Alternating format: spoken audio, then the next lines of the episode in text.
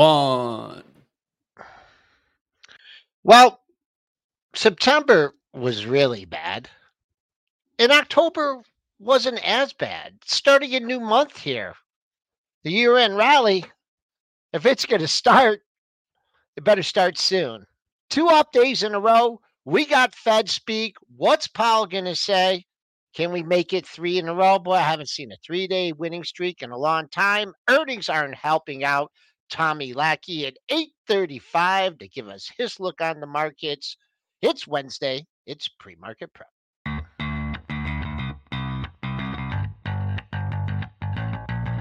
Coming to you live from downtown Detroit. This is Benzinga's pre-market prep with your hosts Joel Elconin This is a volatile puppy here, isn't it? and Dennis Day. I'm bidding a penny. I'd buy that stock for a penny. With everything you need to start your trading day.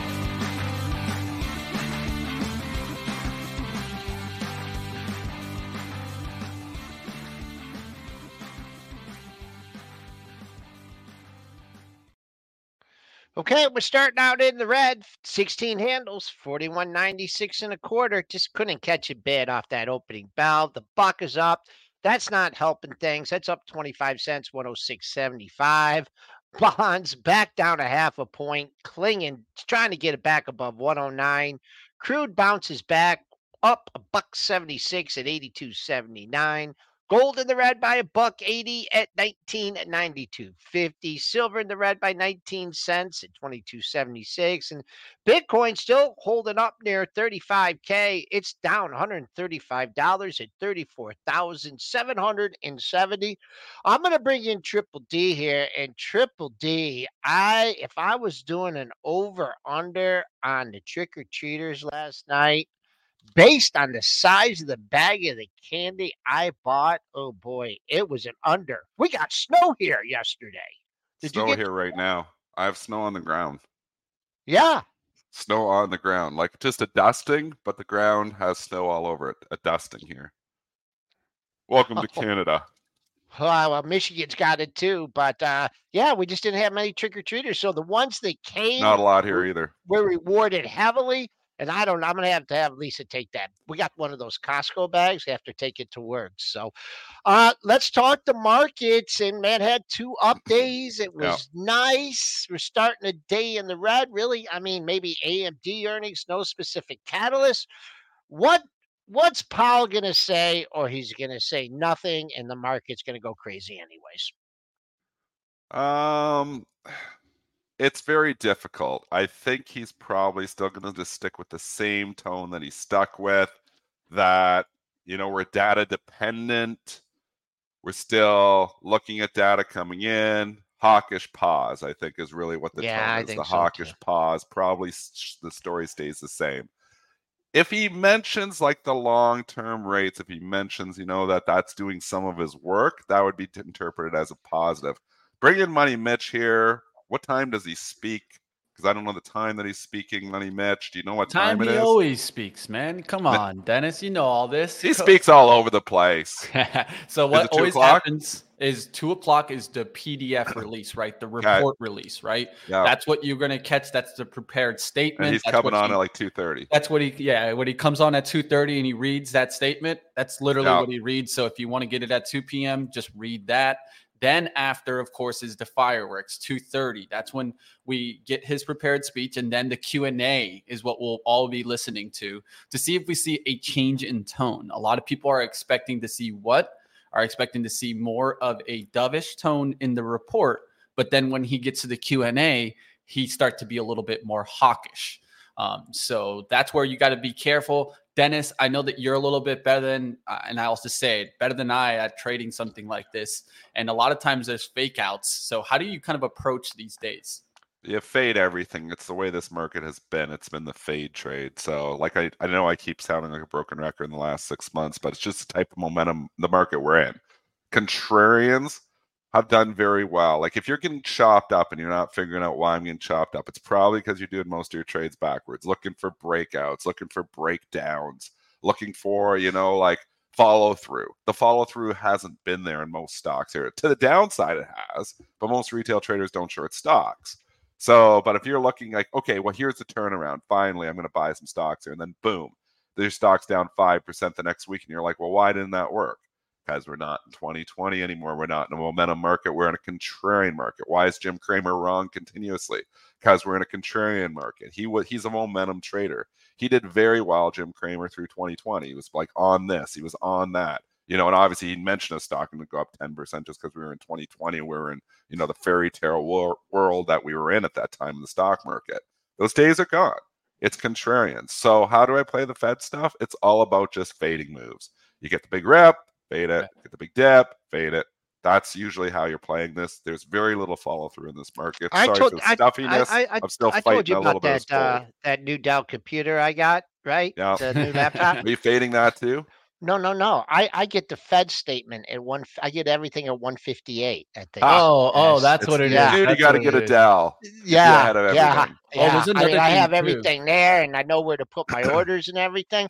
You're throwing darts at the wall when you're trading during these kind of things. I mean, there's 30, 40, 56 rip handles. If you have targets and you have specific entry points that you want to get in the market, then put them out there and and and and man up and get taken out or by. If you're gonna try and look at what he's saying and how he answers a question and and point and click and do something, then you're doing it wrong. You got to wait to see how everything shakes out at the end of the day. There's no secret formula. He could ask one question and it turns one way, and then he'll use a second sentence and he'll say it another way. What Yeah. you have to look at is the market has been under selling pressure for the last couple months.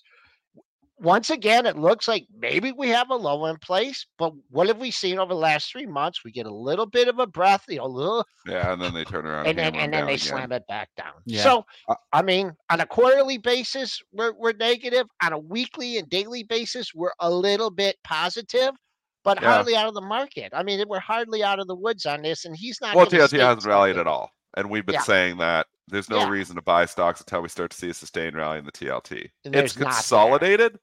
I think our guest yesterday, Derek, made some fantastic points. Above 85 and a half on the TLT, you start looking at stocks. Below 82 on the TLT, and you start thinking about selling more stocks. So, I mean, let the TLT dictate the path we're going to take here because we're just in a consolidation range for five, six days. It is productive. There is hope here for the Bulls where there wasn't much mm-hmm. hope, I felt like a month ago. I feel like I'm not as com- bearish as I was. What about on Friday? I It was a- mean, come it on. was a- It was an ugly day for the market, but then they turn around on Monday and they just buy the stocks. So was it Friday? I'm losing track of days. Friday yes, was the Friday down we day. made the low for the week and they and, turn the around. close for the week. yeah. Yeah.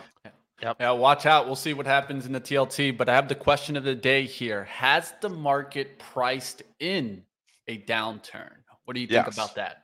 Yes. So depends on what you're looking at. The S&P maybe not. The IWM absolutely. I mean, you can look at some of these stocks that have a lot of debt. They've absolutely been crushed. I mean, the IWM, we can say it's off 18% in the last couple of months, but you got to go further back. Let's go to that high at 244 to 163. I mean, this isn't a stock, it's 2,000 stocks. So 163 off the 264 is what 80 points off the 240. We are about 33% off the all-time high in the IWM. 33%. That's no longer a correction, folks. That's a full bear market.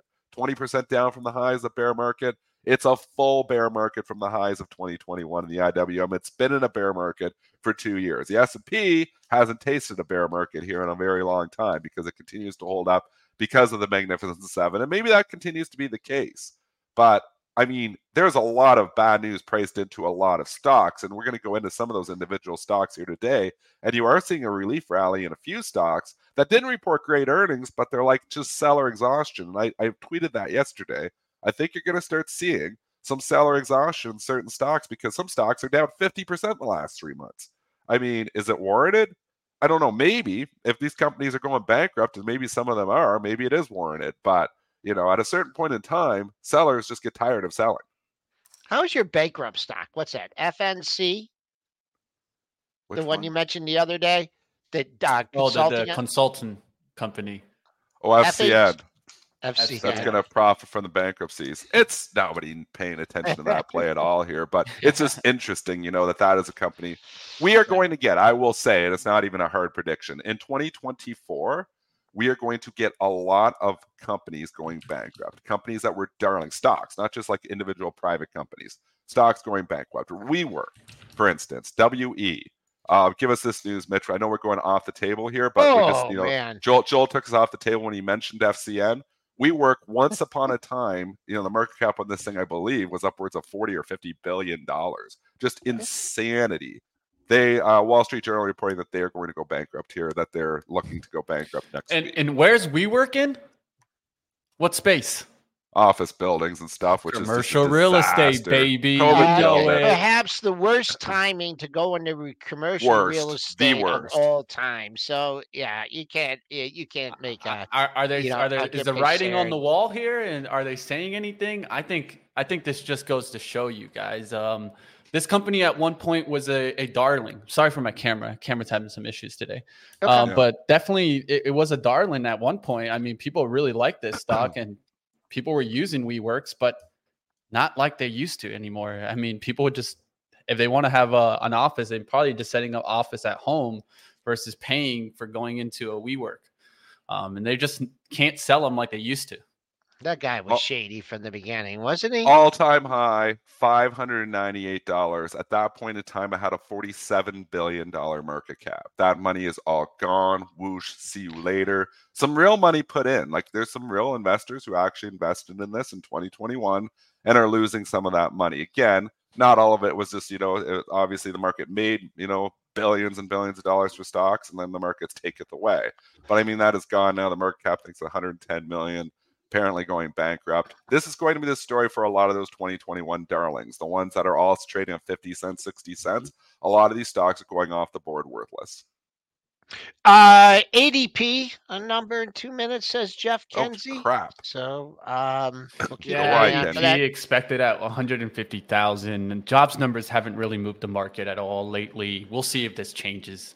Um, What's but lately, unemployment going up? When, when are we going to five, six, seven percent unemployment? well, ask Jerome Powell. I'm sure he'll mention it today, um, Joel. So uh, we, we got to get you to DC so you can get Never. asked that question. But these are good questions to ask because the stats, the data, to Ryan Detrick's points, have still been pretty good. Yet you see IWM 33% off the highs, and it's not just those 2,000 stocks; the stocks outside there too. I mean, again, when you get away from the Magnificent Seven, even looking at the RSP, which is the equal weighted S and P, Yes. it's yes. down a lot more this year than like even in the last few months than the SPY. It's held up. I mean, on the year, I believe the RSP is down. It's I believe it's down on the year. So I mean, that's just telling you there's been a lot of stocks in the S&P. It's a better indicator of the overall market. It has not been a great year for stocks um, if you're outside the Magnificent Seven. We'll say How that. about AMD? Traded down 70 Sure. cents, and Dennis talked about buying the dip. Mitch, give us the report. EPS here at 70 cents, 68 cents was the estimate. Sales of 5.8 billion versus a 5.695 billion estimate. So a beat and a beat there. Gross margins at 51% versus 50% year over year. And they stated on their call in the fourth quarter, we expect to see strong growth in data center and continued momentum in client, partially offset by lo- lower sales in the gaming segment and additional softening of demand in the embedded markets. If you look at the data center revenue, that was at 1.6 billion, flat year over year. Client segment revenue at 1.5 billion, that was actually up 42% year over year. And their embedded segment revenues at 1.2 billion, down 5% year over year. So two of their major areas at down, if not flat, and the biggest boost, of course, coming from that client segment area. I mean, the quarter wasn't great actually, and No, it really wasn't. Got, the, the stock got hit, probably rightfully so. I still have the half size position in AMD, and my kids are ESP. Um, you know, part of me has thought about reloading the stock that I sold because this is about the area that I originally bought it at. But then the other part of me keeps saying recession coming and stay away, and the valuation's still not that cheap on this stock. So You got little I'm on the fence your on this. You got one guy on each shoulder. Like yeah, yeah, yeah. you- Oh, all the time. All the time. You got, you know, this guy over here saying, "Oh my gosh, you're gonna miss it. And you're too much cash," and this guy saying, and this guy saying, "Shut your mouth," because we're going into a recession. We're gonna get all these stocks a lot cheaper. These two guys fight all the time, all the time. But technically, I'll just give the setup. You had the dip, you had the dip, you had the rip. I just there's a nice area in the lower 93 handle, and it got there. That was a low that you had from last week. So there's your support. I mean, I, I, you got to respect that, especially since you're three and a half, four bucks off it. And then on the upside, I mean, it just it kind of feels like if like when Lisa Su comes on CNBC and says something positive, then it's going to go unchanged, and we'll see if it can stay unchanged on the day. I mean, so far they bought the dip in this one. S and P's are rallying. Looks okay to me. I'm not. I'd, I'd say you know look at that close. That's an important number. See if you can clear that. And if you can clear the close, I think you got some room on the upside. It was a productive tape for it ahead of the earnings yesterday. Yes. It made a Yes. new low and then had a key reversal up to the Mm-hmm. upside. So you have people who are short this probably saying, "Oh crap!" Scratching their it- head. Yeah, Mhm. and they want to bring it in, and they're like nervous now because not going down on this report. So, and it did hold the 93.11 low from five days ago. So that's all the good news. Bad news is wasn't a great quarter, and valuation still not that cheap. So I sit on the fence on this one, probably not making any more moves in AMD. Like I said, I have a half size position. My kids are ESP, which is going to remain there.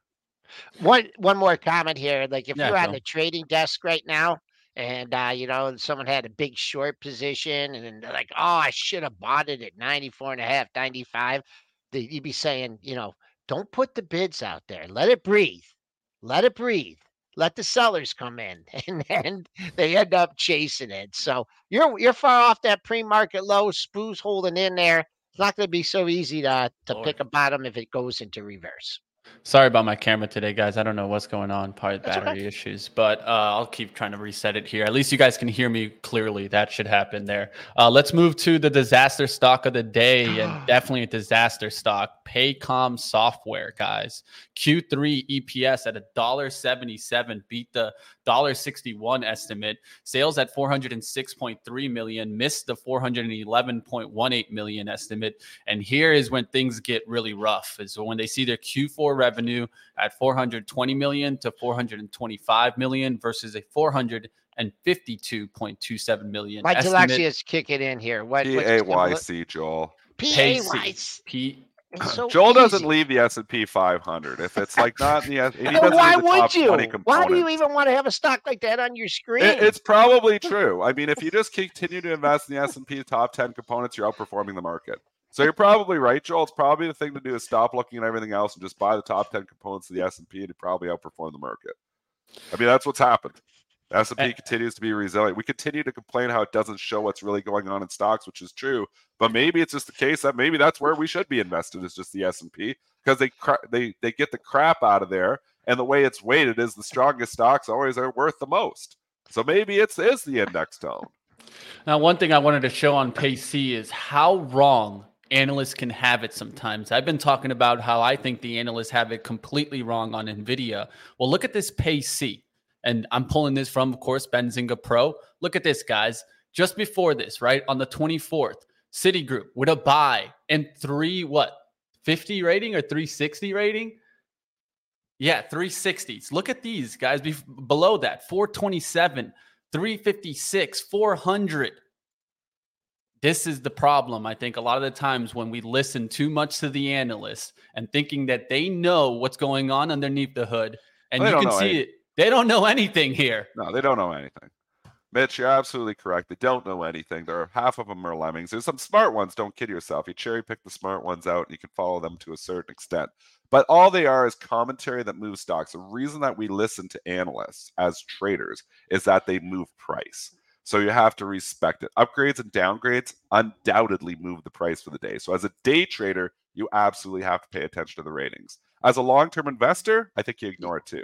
I think as a long-term investor, if your time horizon is 10 years and you don't care what the stock does over the next 10 days or 10 months, if if you're 10 years, you don't have to listen to any of this stuff. You don't have to listen to any of the analysts, none of that stuff. Unfortunately for me, I make all of my money day trading. So unfortunately for me, I do have to listen to the analysts, and that's where I'm at. Is like I have to not follow what they do. I typically, you know, a lot of times I'm even fading, Yeah. but I have to know. Like what I say is, I look at a stock. Goldman Sachs upgrades a stock. Depends on what the stock is. Probably worth three or four percent the upgrade. it's only up one, I'm buying it. It's if it's up five or six, I might be shorting it. That's statistical arbitrage. You know, I trade that stuff when the ratings aren't being priced in enough. I buy them when they're being priced in too much. I short them. Now, those are trading strategies, not investing strategies. But to your point, Mitch, you're a long term investor, ignore the ratings. That would be my advice if you're a long term investor. Wow. 153, down 92 bucks, down 37%. I, I would give you a level where I would buy it. 147.39. That was You're going to buy PAYC? At, at, at 147.39. I don't think it's going to get there. I mean, that's the next that's the next monthly low, just hanging out on the pre-market low. So you keep crushing it. You, you're going to have a big flush off the open, right? Because sell stops in there and everything. So I'll just give you the monthly low. 147.39 from February of 28. I don't care about anything else. This is just this kind of move makes me not want to. Sell, this makes me want to sell every stock in my long-term portfolio. When you see a stock going down 38% in one day, because let's give it perspective here. Let's just give it perspective. PAYC. Go back to those numbers here, Money Mitch. You can show them on the screen if Was you it want. that bad of a report? Exactly. This is my point here. So they lowered. So they beat on the top. They missed on the sales. They missed by five million bucks on 411 million. So they missed by one percent on the sales, and they missed by they're they're lowering guidance, which you never want to see lower. But they lowered sales guidance by what three percent. They lowered that's 23, and Q4 guidance, sales guidance, they lowered by about five percent. So they knocked the stock down 38%. Welcome to this market that they slam stocks first and ask questions later. Is this an overshoot? For sure. Does that mean it bounces back? Not necessarily, because that's what this market does. It punishes stocks severely when you miss earnings and when you miss guidance. So the guidance actually isn't great here. It should be down. Should the stock be down 38%? I'm shocked that it's down that much. But that's this, that's par for the course. There's a stock that goes down 25% on earnings every single day. And the one that goes up 20% on earnings eventually starts to go back down. That's why I've said yeah. this play has been the play through this earnings season, just to be short every single stock in earnings. Because on this one, you make 38%, and on the other one, that's up 6 7%. If you look back at it three days later, it starts to leak back. I think if you were playing that strategy where you were short every single stock, every single one, you know, it didn't matter what it was in the earnings this quarter, I bet you made a lot of money. Estee Lauder Q1 adjusted EPS at 11 cents versus a loss of 20 cent estimate. Net sales of 3.52 billion versus a 3.529 billion estimate. They do see Q2 net sales down 9 to 11% and see adjusted EBITDA down 60 to 66% on a constant currency basis. Uh, Estee Lauder sees fiscal year reported net sales down 2% to up 1% and see adjusted EPS down 25 to 33% on a constant currency basis. Okay, so that's a serious down EPS down 25 to 33%. Yeah, that sounds really serious. down. And, and this is expected 30, in the next quarter. 33% less money last year. That deserves to be down 15% when you see that. You know, you got one lowering guidance by 5%. You got another one saying EPS could be down 25 to 33%. That's serious, folks. So mm-hmm. that's more warranted. I would say the sell off is more warranted than PAYC. Again, I'm not saying go out and buy PAYC. It's just this market. Market punishes and, and asks questions later. But yeah. this Estee Lauder being down 15%, doesn't it feel a little more warranted to you, Joel, when they say the EPS could possibly be down as much as 33%? That the stock would fall 15%? I mean, have women stopped wearing makeup? Yes. No, for real. They, they just people I mean, don't go out of the house as much. I mean, look at this. Look at Ulta. Look at Ulta. Ulta's holding up great. I mean, Ulta looks like the champ. Look, I, I didn't. And it's still down that, uh, significantly. Yeah, I didn't know that. Um, uh, what what's the other one? Elf. I did. What happened to Elf yesterday? Did they have earnings? I mean, that thing got What- absolutely. I'll, I'll tell you what happened to Elf yesterday. Money Mitch has the report. Um, so what happened there on Elf yesterday is there was an Short report? unconfirmed Jefferies U.S. cosmetic note that was going around, and that was suggesting slower growth from 50 to 45 percent, and unit growth slowed down from 35 percent to 32 percent. And you can see this also affected Ulta. Um, I've been thinking about getting Ulta, and there's even analyst ratings putting a strong buy on Ulta, and I think that's just based on seasonality. But th- I think they have it wrong here, and it's I have it wrong too because I'm looking at Ulta. I'm like, man, will this get moving for the holiday season? But no move yet. Man, I think people are wearing makeup less. I think people are, you know, caring about their appearance less than they used to be because I think there's people not leaving the house as much. But I just think it's like this YOLO. It's like, well, this is who I am and accept me Yeah, for I who agree. I am. I, I- it's just a change in human nature. I Like think I, so, I, believe too. that. There's still people who wear makeup. You know, there's still lots of people who wear makeup, but it's not like it was 20 years ago where you don't leave the house without putting up your makeup if you're a woman. I mean, it's changed. Stuff has changed, and that's not good news for Estee Lauder. Elf Beauty's trying to find its way. It's been the new, like you know, but again, all these stocks are now coming off. Again, if you take off the S and P blinders, here's Elf Beauty, which is best of breed, has been Oh. best of breed, quietly off 50 points from the highs on 140 bucks. You're talking about down 33% as well, 35% from the highs. There are significant sell-offs here in a lot of stocks. Maybe it was unwarranted. Maybe it shouldn't be ever been that high, which a lot of these stocks probably shouldn't have been. But if you think we haven't priced in some major bad news in this market, you got to look outside the S&P 500 because the bears have run rampant in a lot of stocks. Uh, Jefferies, boy, you know, I mean, we've followed that firm for a long time, but I mean, they're they're moving up the old the old rankings there. You know, it's I mean, they're very influ- that's a very very influential move, and then you have the move in that yesterday, and then you get the Estee Slaughter news. I mean, that's some pretty good timing over there by Jefferies. Well, you know, based on the makeup budget for pre-market prep, we Ah.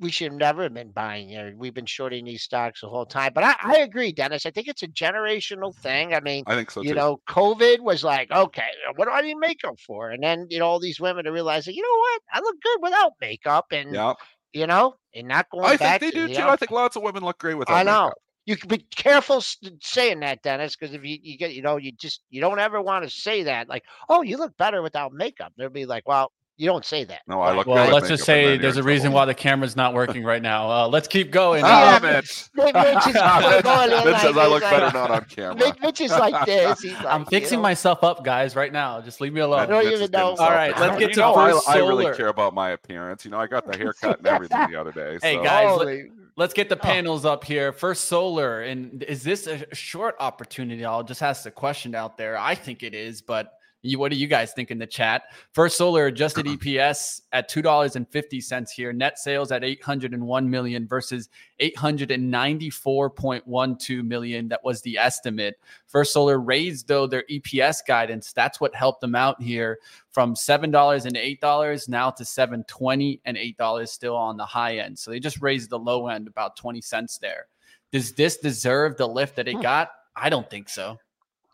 Maybe not, but First Solar has been best of breed and it has been punished severely off of other companies' failures, meaning ENPH yep. and SEDG. You know, like First Solar was holding up well all the way. They come out and they raise their guidance. I mean, what in the hell is ENPH and SEDG doing wrong?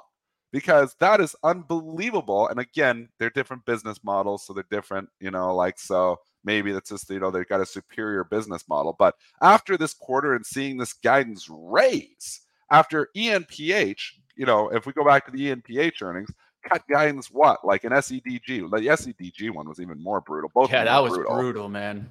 They Like were the rallying. What's I'm going going on? back Wait, to the hold on, hold on, hold on, hold on. We got a rally going on here. Was Oh, there an good. eight I like number rallies. we were sleeping on? I'll take no a look in treasury treasuries to sell 48 billion in three-year notes so treasuries Hmm. Treasury they, they has they're TLT gonna back moving. TLT just sell ripped, folks, okay. There you go. That TLT just made a big move, and if you look on the daily levels, those are actually important levels. Support right underneath it Now around we gotta pay attention to this eight thirty budgetary number. everything Oh Pay my lord, look of at it. that. They're trying to Holy save the man. Ackman low, man. Yeah, oh yeah. They're yeah. trying to save that Ackman Holy, I was worried about the 815 number and I got run over on the other number. TLT just ripped higher on this, Ripped. folks. That is Yeah. good news for that for the IWM. Remember TLT, so they weren't IWM selling as the much as they thought they were. I, I did reach out to Bill and um, I did send him the clip. I just don't know if you call him the Billy Boy was really something that. Uh, but uh, I I asked him. Billy come on. boy, Billy boy. Wow, what a man! A three day winning streak. But you got Powell. Powell is gonna, you know, pay. How the you know, market. Yeah. Billy, I, uh, I'm gonna say Billy Boy in the chat. Uh, d- just wanted to state because he wanted to say that this was ADP. ADP actually came in really light, 113,000 versus 150,000. But this is moving more off of that mention that Dennis just mentioned. This is the Hey. treasury stuff. yeah, thank It you. was I just coming- wanted to I saw it on the calendar. I saw the 8:30 stuff. Treasury, we're, we're still off CNBC because they always steal off us. Treasury to continue gradually increasing coupon auction sizes for at least one more quarter. Treasury to boost two to five More years notes, one debt. seven to thirty years notes. Yeah, there you was- go. It More probably wasn't what you debt. thought. I want to address something here real quick. Um, Yeah, in the chat, up? Ben K is saying, "What is the Ackman low you're referring to?" So, Dennis, In the treasuries, Dennis, what? Yeah, I think you're did the it one get that- breached? No, uh, I don't think it ever got breached. I, what day was What's it? his Do you have the date that he covered? When Uh, Ackman said, "I've covered my he was bond short shorts." bonds. He went he was short, short bonds, and he said, "I covered my bond shorts," and that's the day the TLT turned around and ripped. I think, it was, this just back. I think it was on October 23rd. I, I agree. I agree. And we have not breached that low. So we've been saying that the TLT has potentially put in this Ackman bottom we've been joking about here. And I'm just going to say on an overall market discussion before we bring in Tommy Lackey is that we have come down so far on so many stocks. The TLT is what matters here now. Above 85 and a half, you got to start looking to buy stocks. So I think let's keep an eye on the TLT. It's in the middle of the range, so you don't have to make a decision here yet. But I do think that we set up well for seasonality. We have been crushed on so many different stocks. I think you have seller exhaustion on some of this IWM. IWM's at major long-term support. I'm not saying this is the, the bottom, but I think it's been too easy on the shorts. And I do think we're getting back into this mentality here where people are starting to think about shorting stocks on every rep, and that's not going to work. So I do think that we've got to start thinking about, you know, not being as bearish as we were a week ago. Can we grab Tommy and see what Tommy's thinking? Because he's the one that knows this market, man.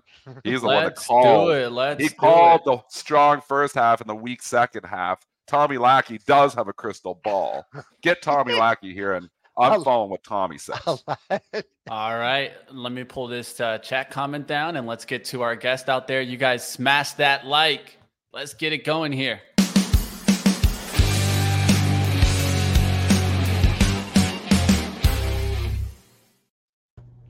Tommy Lackey Jr., relative Relativity capital advisors.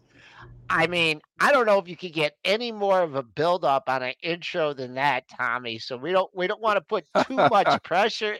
Too much pre- triple D just comes with the pressure, but I did. you know, first, you know, I let- almost just hung up. I almost I almost just hung up when I said that. He's like, I can't live up to that. I want to know that right. Tommy Lackey crystal ball here because we give a lot of guest props, but I mean, you got this right. You came on in, in like I think it was December or January and said you saw that we could see, you know, a strong first half and you thought maybe a weaker second half, which nobody was saying. Everybody's like, oh, we're going into recession, you know, or they were saying, you know, it's just going to go, you know, we're going to come back. But nobody had this like weak first or uh, strong first half, weak second half like you had. It's a great call there, Tommy jump into you know this overall market and what you're seeing here now like give us you know your next call as we enter the final couple months of the year Well, I think what you said is exactly right. I mean, it's the toughest spot we've seen ourselves in in a while. There is a lot of heavy selling. There's a lot of ugly charts. There's a lot of things like that. And as a technician, the last thing I really want to see is ugly charts. But at the same time, as y'all know, that's one of the main reasons I follow breadth in situations like that. That I follow it more from a standpoint of not really what to follow, but when you start getting to the washout levels that are basically the baby with the bathwater type analogies that are out there. And I do believe that we have a good opportunity that we're getting there based on some good technical levels that we've either just breached. And again, that's one of the things, the best technicians I've ever learned from and followed all that.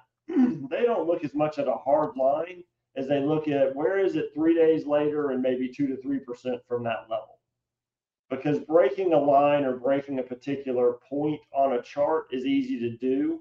Zones are more important and looking more at kind of what the overall backdrop is. And I think you're right. I think people have gotten really bearish. And I think they've had good reason to for the last few weeks. I think this has been a good bit more precipitous than I thought it would be, but has been driven a lot by TLT and its drop as well, which again, no matter what the Fed does today, which I severely doubt they'll raise, it doesn't seem to me that would be a very smart thing to do at all right now. But at the same time, if they do either way, I think you're you've been setting up over the last week with some improved breadth, some improved things under the surface. It's really, as they say, it's really been the generals that have been really taken to the woodshed this week. And those are the ones that are really starting to, yeah, sure, we have the the Paycom and that kind of stuff. But when you start seeing things like Tesla and Nvidia and some of these guys breaking heavy support levels, again, everybody's looking for that to be the start of something huge. And a lot of times that's kind of the end of it. So what do you think for the last like we're going into the seasonally strong period for the markets ryan Detrick, you know we've had him on the show you know ryan well and he mm-hmm. was saying typically the markets bottom october 27th october 28th i mean holy cow i'm looking at my calendar here i'm looking what the market has done since literally three days ago and i'm like could ryan Detrick be right could he have called it on the day october 27th could that be the bottom here in this market well, this is one of the things I love about listening to y'all. And you were saying it just a minute ago on the Ackman bottom and this bottom and that bottom. And I know y'all are being playful in a lot of ways. A little bit. But at the same time, again, it's the what's happening for the next week or so around those things. It's not a day thing. And it's the same things like everybody expects when you come off the bottom. Everybody's been saying this bottom's not necessarily good or strong or whatever because we don't have heavy volume. You don't have heavy volume off a bottom because people are scared so the idea of saying that and, and, and that that myth living for my entire career, and I still heard it this week. Oh, the bottom volume's still terrible. And I don't disagree, but you don't get volume until people start to buy in, not just physically with money, but mentally. And we're not there two days in. And I think that's something you have to respect. I agree with you completely. If we do find a seasonal bottom here, I don't know whether it's the bottom or not, but I've been talking with you guys for over a decade now about the fact yes. is we get more information out of the bounce after a drop than we do out of the drop itself. Who engages? How much money comes back in? Where does that money go from a rotation standpoint? Is it defensive or is it more cyclical? Those types of things are going to give us a much better answer than what we saw the last week and a half as we get to, you know, people talk about the rubber band stretching. We may not be there. I may be wrong, but usually when we get the rubber band stretches, you get to a point of reflexivity to where even if you do have a precipitous drop for a week or so, that is almost always zeroed back out within the next couple of weeks. And then the decision is made are we going to go back up or are we going to keep going down? It's usually not that spike that lasts very long. Tommy, great point here. And one thing that uh, we've been noticing about this uh, this decline is that you know that you know there's been some some moves in the VIX and everything, but it's just been like chunk. You know, it's like chunk. Like the you know, they keep hitting it, they keep hitting it, but like the bids are there. And then, you know, a little rally, then you come back again. It just feels like it was just such a well, you know, maybe not the huge size, but it was like people were there. And then, well, you know, like for Dennis and I, we like to see that whoosh. We like to see the washout and say, okay, big volume day back up, time to get in. It wasn't like that. So now that, that that's in the past here, I like that you focus on the closing prices. And I, I think that people make too much, put too much emphasis on, you know, the, you know, the intraday stuff. So, um, you know, give us some stocks that you're looking at or some ETFs and, you know, what's a constructive move? What, you know, where would, you know, you need to see closes by the end of the day or the end of the week to say, yeah, man, maybe we did put a little bit more of a bottom in there. Well, again, I mean, if you're just going with overall indexes and all that, I mean, we certainly have to get further. And I don't know that that bottom is going to come this week. It certainly can. And it does a lot of times when we have changeovers like the month or things like that. But it's not, it's usually, again, not that pinpointed like with Ryan Detrick's dates, because right now we have a lot of news, a lot of ancillary things that are jumping out there as we're moving through this. But you are starting to see, and there are relative strength things that are shifting some that you know you've got to be paying attention to. A lot of people wouldn't realize that financials actually have been up in the higher end of the uh, sector rankings over the last few weeks. And everybody's talking so much about worrying about financials. Now you have to dig a little deeper and realize that that's more in things like insurance and more in things like some of the brokerage stuff and stuff like that over the banking and all that. But even regional banks have been one of the bigger movers over this last few weeks as far as relative strength. And so again, it's what do I need to see? I need to see the markets continue to build on what they're doing. I mean, I think if the Fed pauses and TLT can hold a gain today, that will help a lot into the close. That's going to help the markets, the stock market more than going to help the bond market. But in that, and you're looking at that and you're basically working with those numbers, you're just now, like you said, the seasonality is coming into where after the uh, persistence of the move down we've seen and seasonality coming in, I would expect it to have some reaction. And in that reaction, we'll figure out if it can last at all. But again, we're two years into this bear market overall. Yeah. So how much longer do you really expect it to last if you start looking at a lot of different historical st- standards? This is what scares me the most is what you just said because some people think, oh yeah, we've been in a bear market for two weeks. I mean, you get outside that S and P 500 and those top seven. We've been in a bear market for two years. We just did the IWM. It's 34% off the all-time high. It's 2,000 stocks in there. You look at the RSP, which is equal weighted. That is down significantly from the highs. I don't know if it's 20%, but it's down. I'm just looking at the quick math. Not quite. 164, 135, so 30 on 164. Dang close to being down 20%. And at one point in time, you know, it hasn't made a new high for two years. So you're right. We're two years into this bear market here. At a certain point in time, you got to say, well, man, there's a lot of bad news priced in. And hey, if 2024 isn't as bad as, you know, maybe some of the bears think, maybe, just maybe, we should maybe start thinking about buying some stocks. Well, I, mean, I think you said the other day that you sold out of your long-term account. Uh, hopefully, yeah. you're just rotating and figuring out where the potential opportunity is, as opposed to just saying, you know, some of these things are just to a point to where they aren't worth holding long-term anymore. That's a change in your mind. Yeah. That's not just market structure. But at yeah. the same time, um, I, I agree. I think that is something we have to look at. Is that some of these things, even the big names that we talk about are as strong as they are, are still well off their highs. Even some of our, our big, not the Magnificent Seven, but some of the other really large players out there in the markets, if you just go across their charts, this last year, even though they, we've been up and down, has not been pretty.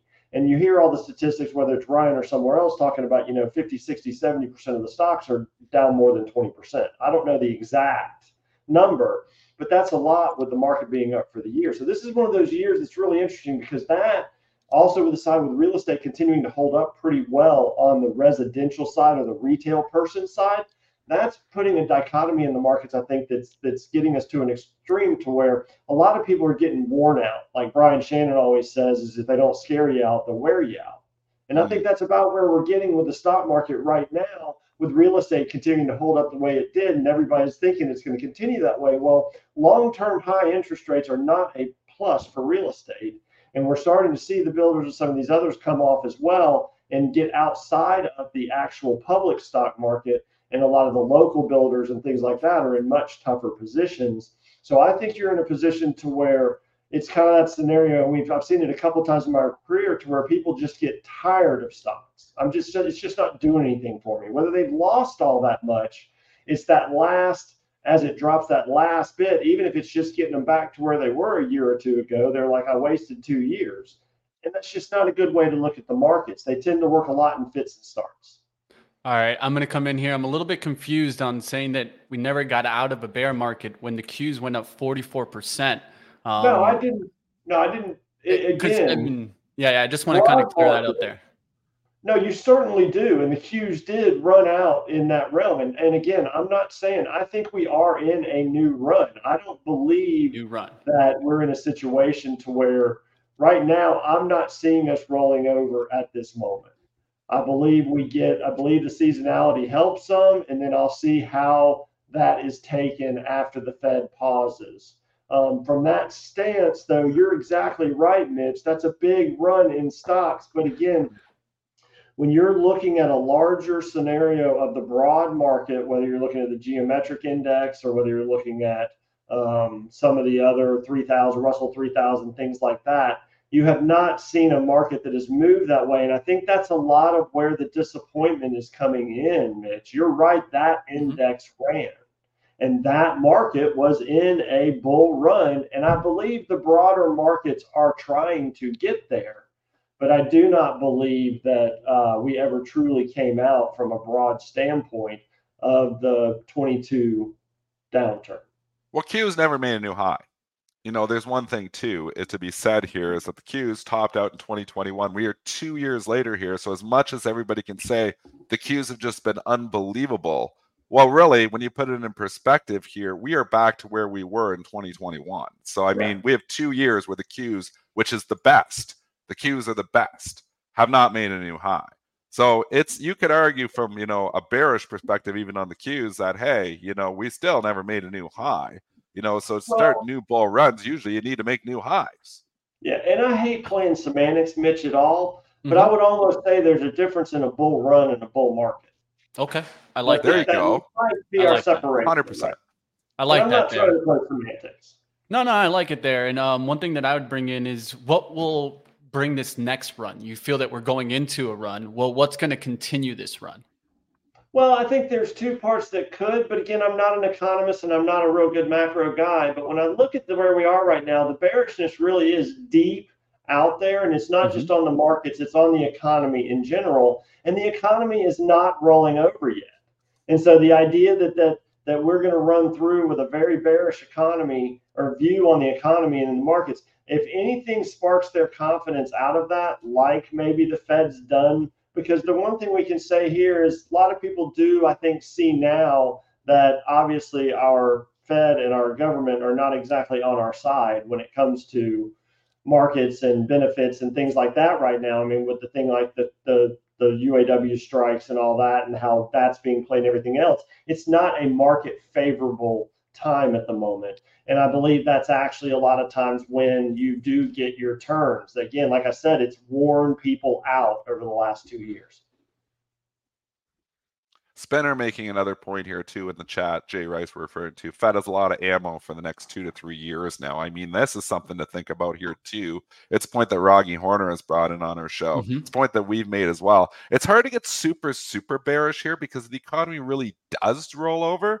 Imagine, okay, well, we're cutting 50 basis points. I mean, that was the driver. for, that was the driver for much of, you know, like 20, the, the, you know, 2015, 2016, 2017 was the interest rate reductions that we started getting that really brought us, well, even going back earlier than that, out of the financial crisis. I mean, it was quantitative easing that brought us out of the financial crisis. And it was, you know, lower interest rates that made that 10 year bull run happen in the S&P. And I mean, now we look at interest rates as high as they are and think, well, you know, if this economy really goes south and the bears are like, we were right, the economy's going south, the Fed has all these bullets to turn the economy around. So, I mean, I can't just go here and say we're going into a depression. We're going to have 10 years of down markets here because I think the Fed has so much ammo. Tommy, thoughts there? Well, I hate to get political, but the problem is the Fed has so much ammo, but it's also being continued and being ambushed by the Treasury and Congress. True. I mean, the dumbest thing on the planet, I think Druckenmiller may have said it recently, the dumbest thing on the planet that ever happened was that they did not refinance long term debt at one or 2%. That they kept refinancing one to two year debt. That was by far the absolute most ridiculous thing our government has ever done. Yeah. Because they could have refinanced 30 year debt at under 2%, and it would have changed this entire picture, even if interest rates were 7% today the picture would be a completely different one. So it's like every time the Fed feels like it has ammo, it's basically going to use that ammo against our own morons. And so it's unfortunate, but that's kind of where we are right now. The, the good part is is we'd still have the most innovative and the most growth-based economy in the world, period. And so we've been able to overcome that many times before. I expect we probably will again but it, that's why we have these just gargling times in the markets and just the sideways mess for years at a time is because more than usually more than anything, the government just way oversteps its bounds, and then we have to figure out a way to to either grow out of it or rein them in. Yeah. Tommy Lackey Jr., managing partner and portfolio manager at Relativity Capital. Tommy, great information as always, and uh, can't wait to get you back on again to give us a good insight into the markets. We appreciate you being uh, one of our favorite guests, even though Dennis tells me not to say that. Ha. Uh, thanks, guys. I really appreciate Thanks, it. Y'all have a great day. Take care. Tom. Okay, uh, the bulls, the bulls are still here. We are trading at the highs of the pre-market session. We are attempting to clear yesterday's high at 15 and a half. So man, oh man, that TLT turned around on a dime. I got to look at it. I was looking at the bonds because I like to look at the the 30 year bond a little bit more. And that is, I mean, if we could just clear 110 here, and I'm not just talking about on like a, you know, like the other day we like went above 110 here in the bonds, probably equates to 85 in the TLT. But man, we poked our head above it three times in the last two weeks only to get beat down again. We're at 109 yeah. Oh and 24 30 seconds. That's what you see when when you see it. You clear a resistance level, but not only is there, you know, not only you clear it, that you make it a bid there. Now I don't know how many people are willing to, you know, to make you know, you know, a stand there at 110, but that's what I'm looking at it. Let me look at the TLT. Uh, I guess it kind of it boy look at that that Ackman bottom keeps moving up here when I move the, the chart. The weekly uh, chart I think makes even more sense here, Joel. For some reason okay, I just like it. Just take a look at that. Look how you get this kind of double bottom off of that Friday week uh open 83.24. If that could just hold here, I'm gonna I'm gonna I'm gonna lean on that level. I think so. I think you're leaning on that level in any purchases that you're making in stocks, not only bonds. So I think if you're coming in here, I think you can constructively try to play the seasonality, buying stocks here today, yesterday on depths. But I think you've got to have the short leash. And if TLT starts to actually break down and make new lows, I think you got to let some of those stocks go. So as a trade, I don't mind the setup here. Leaning on the TLT as your indicator, much like Derek said yesterday, much like Tommy, much like much of our guests, including myself, have been saying, is the TLT leading the bus in a lot of stocks. So keep an eye on that we start to break down below 82 on the TLT. It's like, okay, I was wrong. I'm going to lose my three, 4% or whatever it was on these stocks. And, you know, that's it. If I'm right though, and we start to get, you know, like, you know, a turnaround here in stocks yeah. from a seasonality perspective, you could see, you know, IWM move up in a hurry here. And, you know, it's the money being made on some of these really beaten down names. And we're talking about, you know, and maybe we can get into a few of them here, like Generac and stuff that are just oh. absolutely destroyed.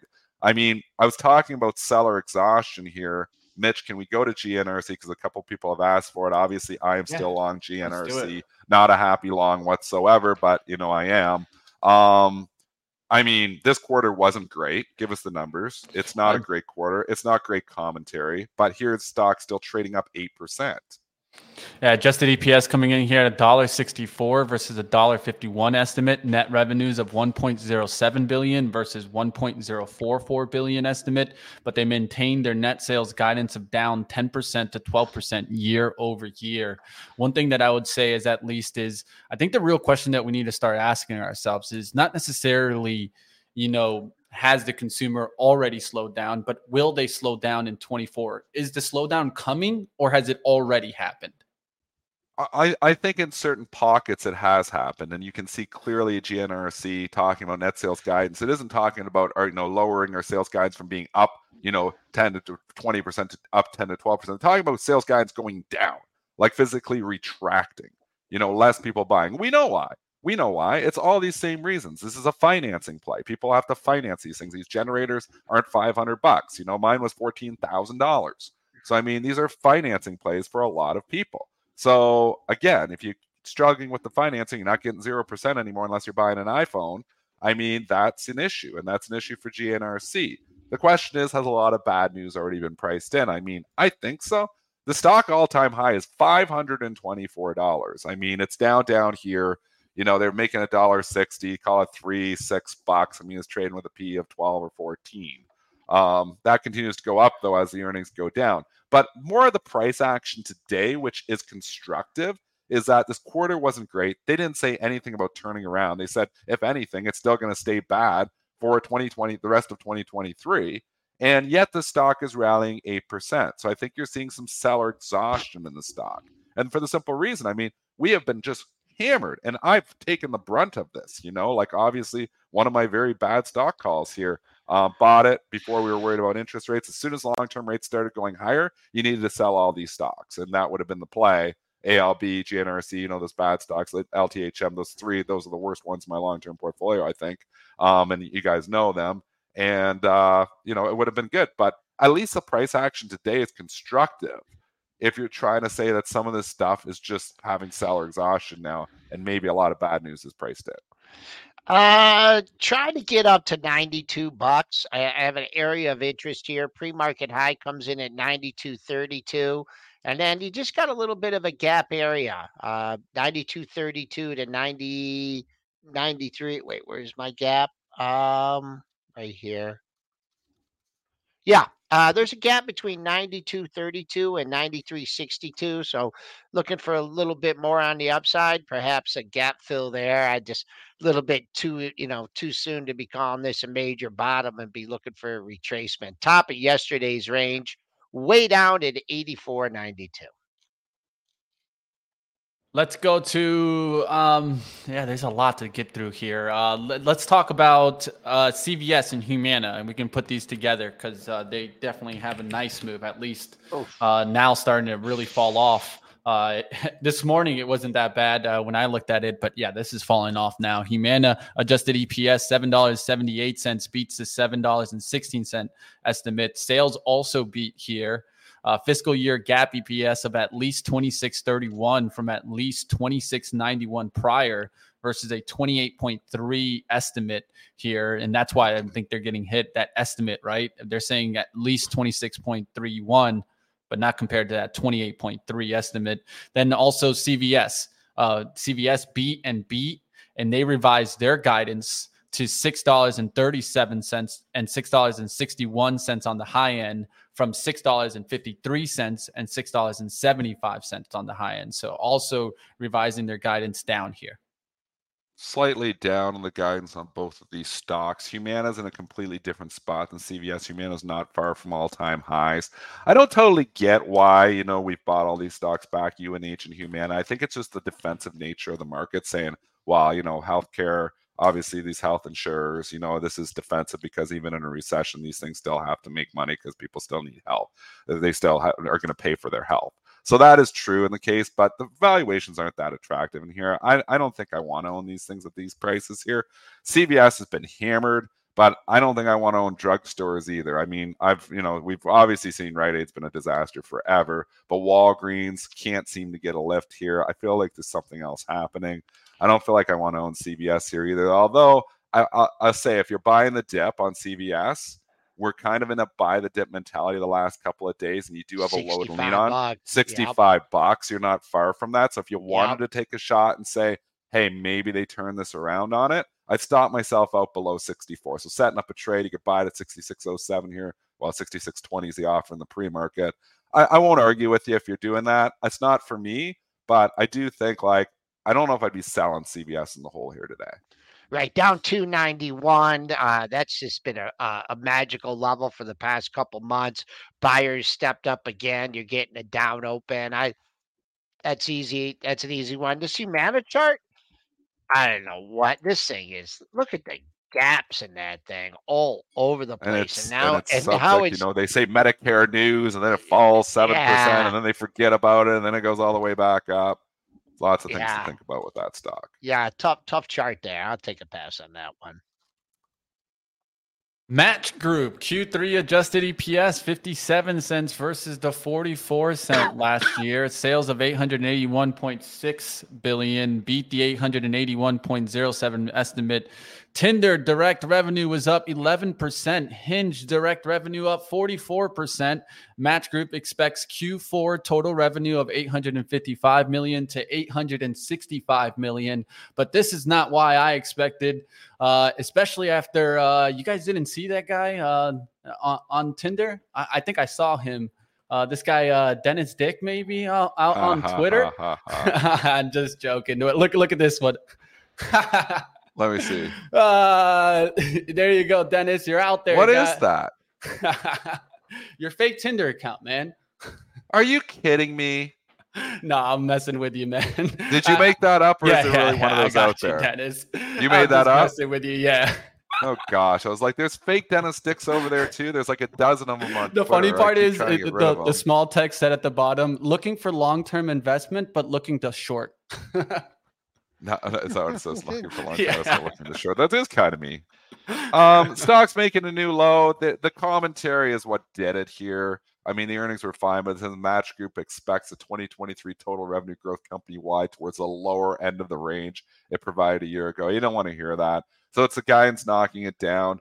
I will say, you know, this company does make money. I will say there's support here too. So we're just looking at, you know, uh, you can tell the mentality that I've got here changed a little bit here from sell the rip to a little bit of buy the dip, at least with the trading cap on. I'm not sure in the long term investing hat, but definitely with the trading cap here. I got a little bit of the buy the dip mentality going on here. 3073 is low of the move. Can I hold it?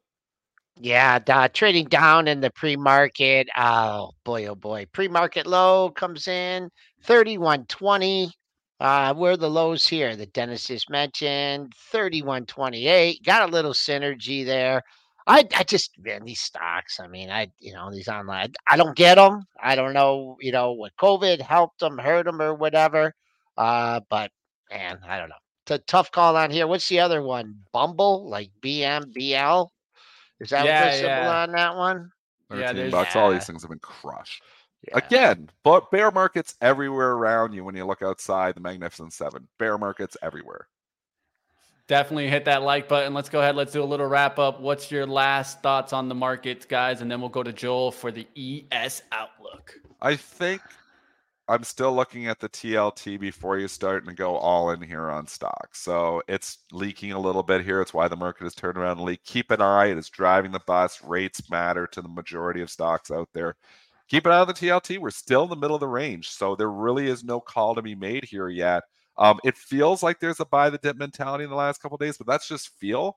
Technically, here the TLT is still right in the middle, so you know it could go either way. Below 82, you don't want to own stocks. Above 85, you do want to own stocks. That's where we're at. Okay, just uh, keeping an eye on the upside. Yesterday's high, 15 and a half. We stuck over there in the pre-market, but uh, uh faded a little bit. So I think it'd be uh, a choppy two-way day ahead of the Fed. So everyone have a good day. Back with you later on. All right.